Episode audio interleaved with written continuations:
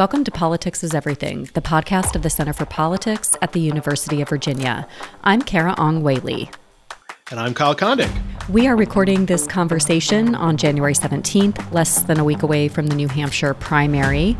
The polling average from 538 as of January 17th, 2024, has Donald Trump leading at 44.4%, followed by Nikki Haley at 31.4%. As a result of this race, 22 delegates to the Republican National Convention are up for grabs in New Hampshire and will be awarded on a proportional basis. Um, that's just a tiny portion of the 1,215 delegates that are needed to clinch the Republican nomination. Um, but the state has played a traditionally outsized role in the nominating process because of its early spot on the calendar. On the Democratic side, 33 delegates are going to be sent to the DNC from New Hampshire.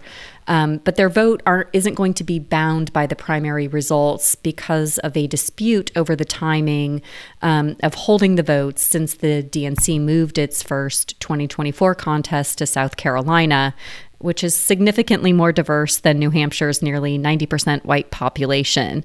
So, what that means is that the New Hampshire primary will serve uh, purely as a barometer of support for Democrats in the race.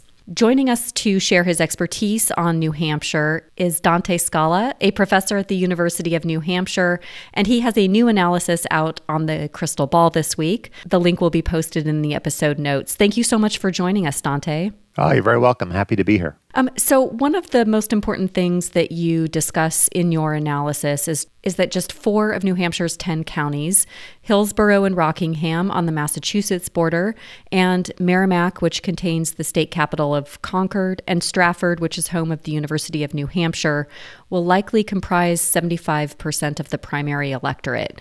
I wonder if you can just talk a little bit about uh, your analysis and and why these counties uh, hold so much weight in determining the outcome. Right. I mean, New Hampshire doesn't like to admit this, but uh, we are affected by Massachusetts and Boston in particular in terms of migration patterns and population settlements and so forth. So you can think of the southern tier of the state where where Hillsborough and Rockingham counties are as the outer suburban ring of the Boston metro area. And when I moved here uh, 25 years ago, the story about why New Hampshire was moving from a red state to a purple state, uh, it boiled down to simply blame Massachusetts. Like blame Massachusetts liberals for moving up Interstate 93 north to New Hampshire and turning the state liberal from conservative.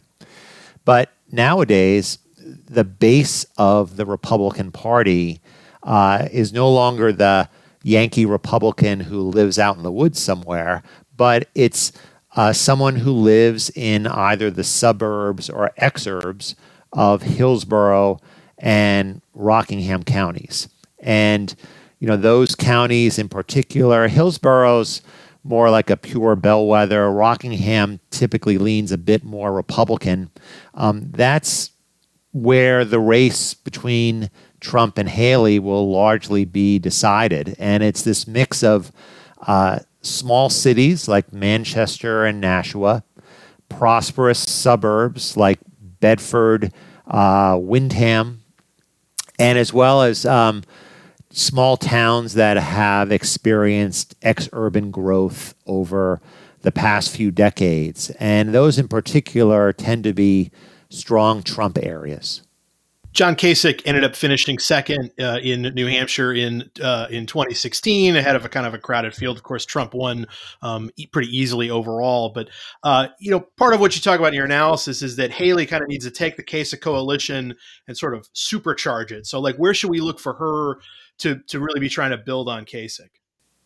Yeah, Kasich wound up in 2016 uh, in part because he was largely left alone by the other candidates, uh, but also because he found a certain niche. Uh, did very well with moderate voters uh, across the state, and I would say this time around you know, look for Haley to do well in places like, say, the state capital of Concord, um, as well as surrounding areas, you know, places like uh, Bow, New Hampshire, for example. Um, and you tend to find, at least in and around the state capital, a more moderate type of Republican. If it indeed becomes the case that there are Democrats deciding to play or make mischief in the Republican primary, uh, look for that to happen in college towns.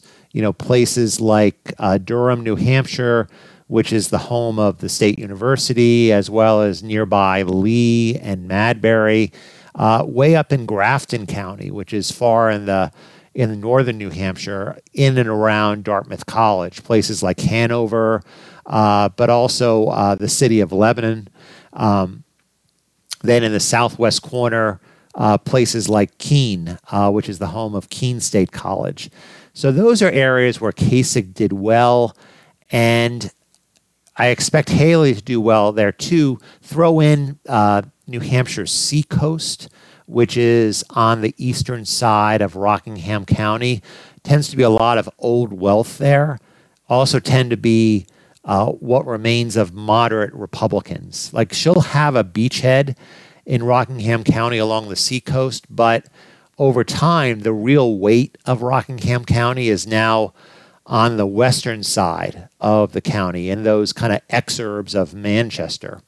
And uh, that's going to be where Trump, if he's doing well, will kind of rack up very solid vote totals, maybe even majorities uh, in those towns. So, one of the things about New Hampshire is that we are not expecting it to be as big of a blowout as Iowa was. But I'm wondering if you can talk a little bit about what is driving uh, supporters of Trump and what are some of the issues in New Hampshire that continue to drive support for Donald Trump?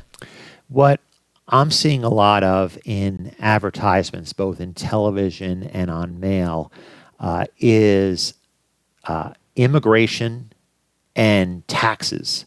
Uh, it's interesting when you look at Nikki Haley and trying to establish her conservative credentials.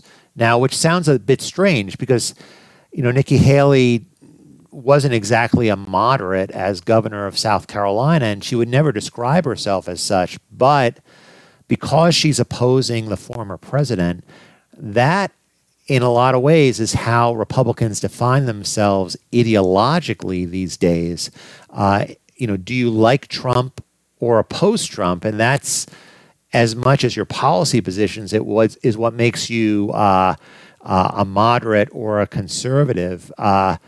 Uh, uh, colleagues of mine, uh, Hans Noel over at Georgetown University, for example, and Dan Hopkins at the University of Pennsylvania have done some interesting work on this. But uh, fit, uh, what I'm seeing in different mail pieces for Haley, whether it's from Haley herself, perhaps, or from uh, Super PAC or from uh, the Koch brothers group, Americans for Prosperity, is kind of touting her conservative credentials, especially on fiscal issues, taxes, spending. Haley likes to talk about deficit spending, which is sort of an old school New Hampshire conservative thing to do. Uh, whereas for Trump, uh, he's hitting her pretty hard on taxes, uh, but also on immigration and the border. Uh, that's what I'm seeing from from him. And one key thing to keep in mind is New Hampshire is definitely a more moderate state than Iowa. And there will be a lot more moderates in the electorate next Tuesday than there were in Iowa. I mean, in Iowa, if the entrance polls were correct, it was something like one out of 10 describe themselves as moderates. Um, it's going to be more moderate here. However, you know, the national media shorthand typically is like, oh, well, New Hampshire, that's the moderate state. It's still the case that it's very likely that a majority of New Hampshire Republican primary voters next week will describe themselves as conservative, maybe not very conservative, but at least somewhat conservative. They're definitely more moderate on issues like abortion than, say, Iowa conservatives are. That's because they are by and large much less religious, much most much less likely to go to religious services weekly. So you hear a lot less about abortion up here. Um, that I think is one reason why Haley has played well because her more consensus-minded rhetoric on abortion uh, typically really plays well among New Hampshire Republicans who would rather their politicians talk a lot less about abortion. Um, so the border, uh, taxes, immigration, foreign policy is something that Haley often refers to, uh, but you don't see as much about that in terms of her advertising. Although she'll, in her stump speech, perhaps, or in her remarks in town hall meetings, she'll defend her stance on issues like aid to uh, Ukraine. Uh, and it would have been interesting if indeed we had had a debate to hear Trump and Haley and DeSantis uh, go at it on foreign policy because there are real differences there. But of course, that is yet another New Hampshire tradition that has gone by the wayside uh, because Trump's not showing up, and Haley said, well, if Trump's not showing up, I'm not showing up. So for the first time I think I've ever seen here, there's not going to be that debate which takes place just days before the primary and has sometimes contained some uh, moments that have been uh, blamed or praised for turning the tide. I, I think back to 2008's Democratic primary where you know, Barack Obama turned to Hillary Clinton and said, Well, you're likable enough, Hillary. And that's gone down in, in legend, at least, uh, as something that inflamed female Democratic voters in the state that then delivered uh, the state to Hillary Clinton and set the stage for three, four more months of competitive primaries. I think too about the 2016 with the uh, um, Chris Christie kind of stomping on Marco Rubio. That was right before New Hampshire too, wasn't it? If I'm remembering correctly. That was a beautiful, beautiful thing, Kyle. In terms of, I've never quite seen, you know, such an effective uh, block and tackle of another uh, debate part of one debate participant by another. I mean, Christie really served as you know Donald Trump's uh, blocking back uh, in that, and that was really, I mean, I think Christie has eaten lunch quite a number of times based on that debate performance, and and interestingly, I mean, when he got into the race this time around, he would still tout that, you know, like I am the one who can take down Donald Trump.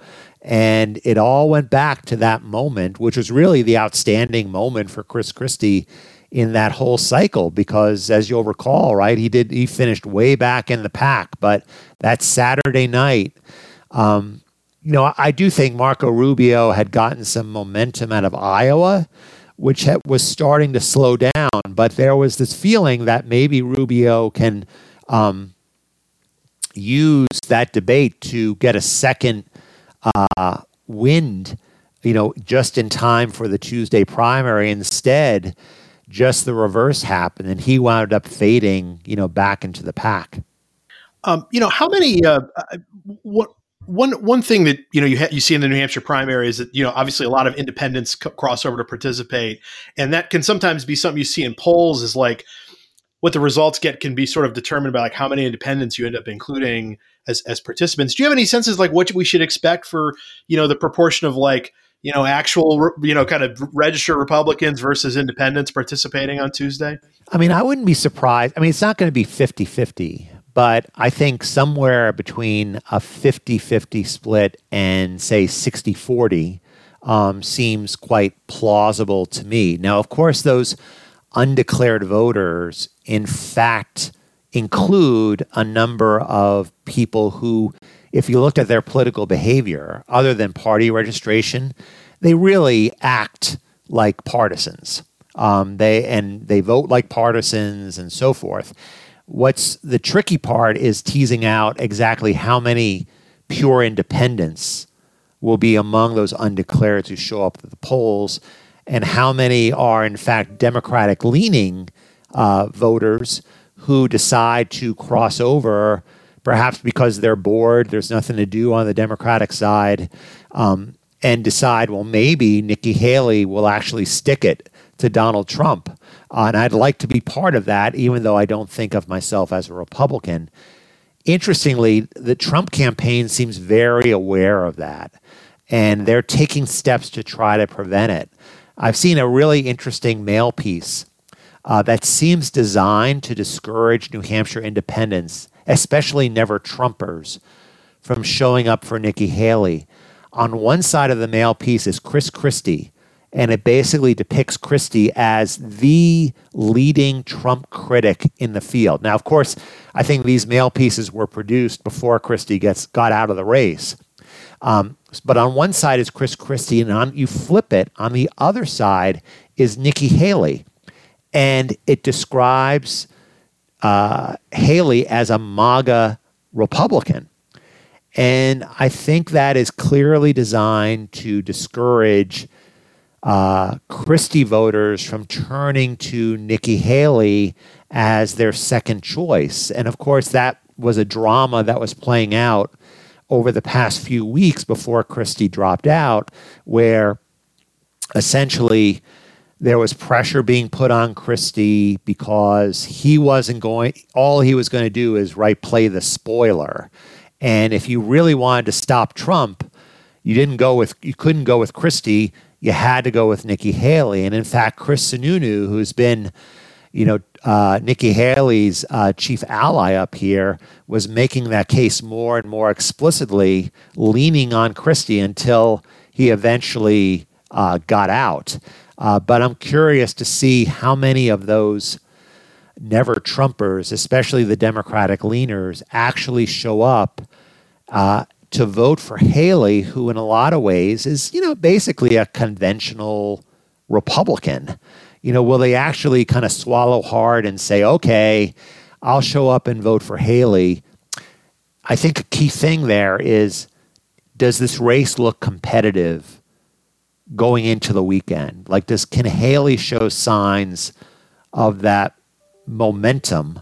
Uh, going into the weekend and give people, you know, a reason to believe that Haley could actually pull off one of those historic New Hampshire upsets.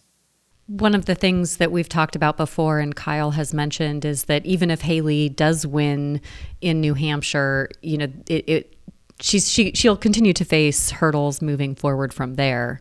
Um, so she could win New Hampshire, but there there there still aren't very many possibilities and and she also significantly sort of underperformed what she needed in terms of the delegate count from from Iowa. So it's going to constantly be a game of catch up in terms of garnering the delegates needed uh, for the RNC. Thing I wonder about going forward is, I mean, it's easy to envision the nomination contest essentially wrapping up in Haley's home state of South Carolina. I mean, I'd be surprised. I mean, Haley seems assured of a solid second place here, even if it's not especially close. I mean, a safe estimate seems like a 10 to 15 point margin, like basically half of what it was in Iowa. I mean, that seems to be uh, what polls are showing right now. Uh, but I do wonder if DeSantis and Haley, even if South Carolina doesn't go well, Will they decide to try and stay in simply to try to accumulate at least some delegates, uh, wondering or speculating whether it's worth it to stay in for the long term and accumulate delegates because who knows what's going to happen with Donald Trump, uh, his various indictments and trials and so forth. I mean, that seems like a a very long shot and not one without some risk of blowback because Trump is going to want to wrap this up as quickly as possible, as he was suggesting in Iowa.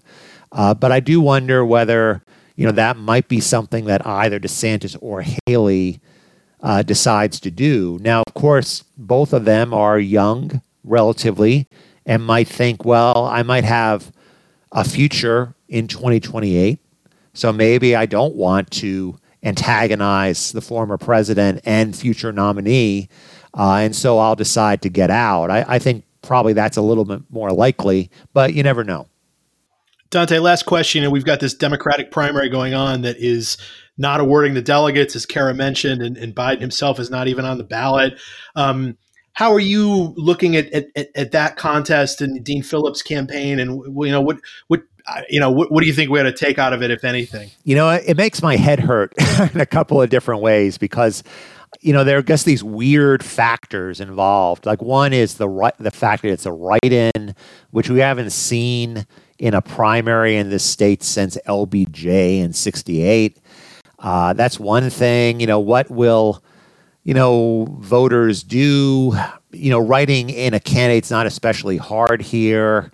Uh, the the standards are pretty generous for counting votes, but you never know when you ask voters to do something that's uh, not the norm, you wonder what's going to happen. And then, of course, there's been the controversy between Biden and New Hampshire about demoting New Hampshire. Will that play a part? And New Hampshire Democratic elites, it's it's strange. Like on the one hand, they're upset with Biden. On the other hand, some of them are the ones who are backing this write-in campaign. So it's not as if your ordinary Democratic voter is getting a clear signal from elites as to what to do. It seems as if elites lately are saying, well, let's support the president anyway. And, you know, Dean Phillips, Marianne Williamson, you know, nothing suggests that they are setting the world on fire and are about to, uh, you know, create this unexpected shock the world surprise next Tuesday. But it all seems a little lackadaisical. It all seems rather low energy on both sides of the fence. So, you know, if if Biden can't get a majority to write in his name, I mean, that would make me at least ponder things a bit uh, about you know this ongoing narrative of Biden's uh, lack of enthusiasm in his base you know, I think 60% would be decent for Biden, if not spectacular. You know, the closer it gets to 50 uh, or even a plurality, the more it makes me go, huh. And the more it would make me think about South Carolina, the first official event according to the Democratic Party. And, you know, will those, uh, you know, will African American Democrats who were so essential four years ago for Joe Biden. Will they show up in large numbers? And again, I, I, I have no reason to believe Dean Phillips has any leverage in South Carolina whatsoever. Um, but I do wonder about things like turnout. Will are they ready to go in South Carolina? Well, Dante Scala, thank you so much for sharing your expertise with us on Politics is Everything. Hi, uh, you're very welcome. Thanks, Dante. Kyle, you also have a new analysis of the Iowa caucus out now on the crystal ball. Um, turnout there, perhaps because of the weather, perhaps because uh, you know we all sort of knew that Donald Trump was marching towards uh, first place there, um, or some other reason. Um, you know, turnout was was quite low, only about 110,000 um, compared to 187,000 in 2016 and 120,000 in 2008 and 2000. 2012. Um, you know, the results were, of course, no surprise to any of us who've been paying attention. Um, but you analyzed some of the key demographic characteristics to illustrate changes in uh, base of support that Donald Trump had in Iowa relative to the 2016 Iowa caucus. I wonder if you can talk a little bit about what role ideology, education, and religion played in terms of support for Donald Trump uh, this time around? Yeah, I think what you saw was that Trump got first of all got way more support than he got in 2016, which of course was was expected, going from 24 percent to 51 percent of the Iowa electorate. Um, and it, to me, it was a, sort of a more kind of uh, ideologically consistent sort of uh, you know Republican electorate for Trump in that you know he lost ground amongst people who called themselves moderates, but he but he gained ground among people who called themselves um, both somewhat and very conservative, particularly those who call themselves very conservative. Um, he gained more ground with uh, uh, evangel- white evangelical Christians um, it, it, than he did with people who were not uh, uh, white evangelical Christians, um, and he also gained um, you know more support amongst uh, uh, amongst people who didn't have a four year college degree as opposed to those who did. But of course, he grew with all of those groups. But it, it was it was more like I think an indication that you know in what was Donald Trump's first election ever, the the 2016 Iowa caucus that there was some real suspicion of him on kind of the the kind of further right part of the party, and that suspicion had you know evaporated certainly over the course of the, the even the 2016 campaign and then 2020, and now as Donald Trump is a candidate again. I guess the one caution you might say for Trump, and this is more of a I guess could be applicable to New Hampshire, is that uh, but but also to the, maybe a general electorate is that you know if you're losing more ground amongst moderates, maybe that suggests a little bit less appeal to swing voters. I do think that Trump was sort of less ideologically defined as being kind of like a hard right conservative in 2016 than, than he was later on. And I do think that that ended up costing him support, even if it also allowed him to, you know, broadly consolidate the Republican, um, the, uh, the, the, the Republican Party. So, um, you know, just just interesting that, that you know he he just has a lot more appeal to, um, you know, kind of kind of more more conservative, more religious Republicans now than he, than he certainly did eight years ago. I hope you're able to get some sleep. Uh, yeah, it's been a, a, busy week, but but a fun week, and of course we've got New Hampshire coming up, and then you know we'll see. I mean, like if if Trump wins New Hampshire, that would be Iowa and New Hampshire, which uh, the last you know uh, kind of con- Republican in a contested race to do that was Gerald Ford way back in 1976, and the Iowa caucus was not um, what it was not back then, what it is now. Uh, so it was, you know, it was, it was like a, a, a, sampling of, of sample precincts as opposed to the event that it is today. Um, so, you know, Trump winning both would be, would basically be, you know, unprecedented in modern history and um, would certainly solidify him within the party because, you know, Iowa and New Hampshire are two pretty different kinds of states. Certainly they're both very heavily white. Um, but ideologically, they're a lot different. And if you can, if you can, if you can win both of them as a Republican, you are showing a broad level of support within the party. But I don't think any of us should be shocked at that outcome. No, I, I don't. I don't think so either. I mean, I, you know, I, um, I was, I think I'm probably a little bit less bullish on Haley in, in New Hampshire after Iowa. I don't necessarily know if Iowa's played any role of that, but role in that. But you know, the, the, polling has been kind of across the map. You could find polls that have Haley basically really close. You could also find ones that Trump is up like 15 to 20 points. Um, and uh, you know, but but it's just it's just that you know we it might be that this thing is like effectively over like pretty quickly. Like i think someone needs to beat you know haley needs to beat trump in new hampshire to really demonstrate some some viability. And even then just be- because you're a good fit for new hampshire might not make you a good fit for future contests either.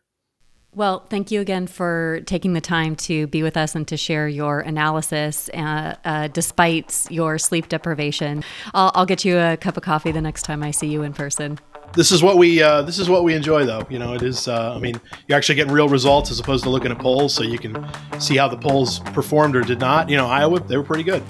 Listeners you can find links to the new analyses this week on the crystal ball. The first is by kyle kondik on iowa caucus results and the second by dante scala on what to expect in new hampshire Hi, podcast listeners. Thank you so much for tuning in to this episode of Politics is Everything. Editing and production was done by me, Carah Ong Whaley. You can learn more about the Center for Politics and its work to strengthen democracy on our website at centerforpolitics.org. You can also engage with us on social media at Center Number 4 Politics. We welcome your suggestions and questions for future episodes. Thanks so much for tuning in. Until next time.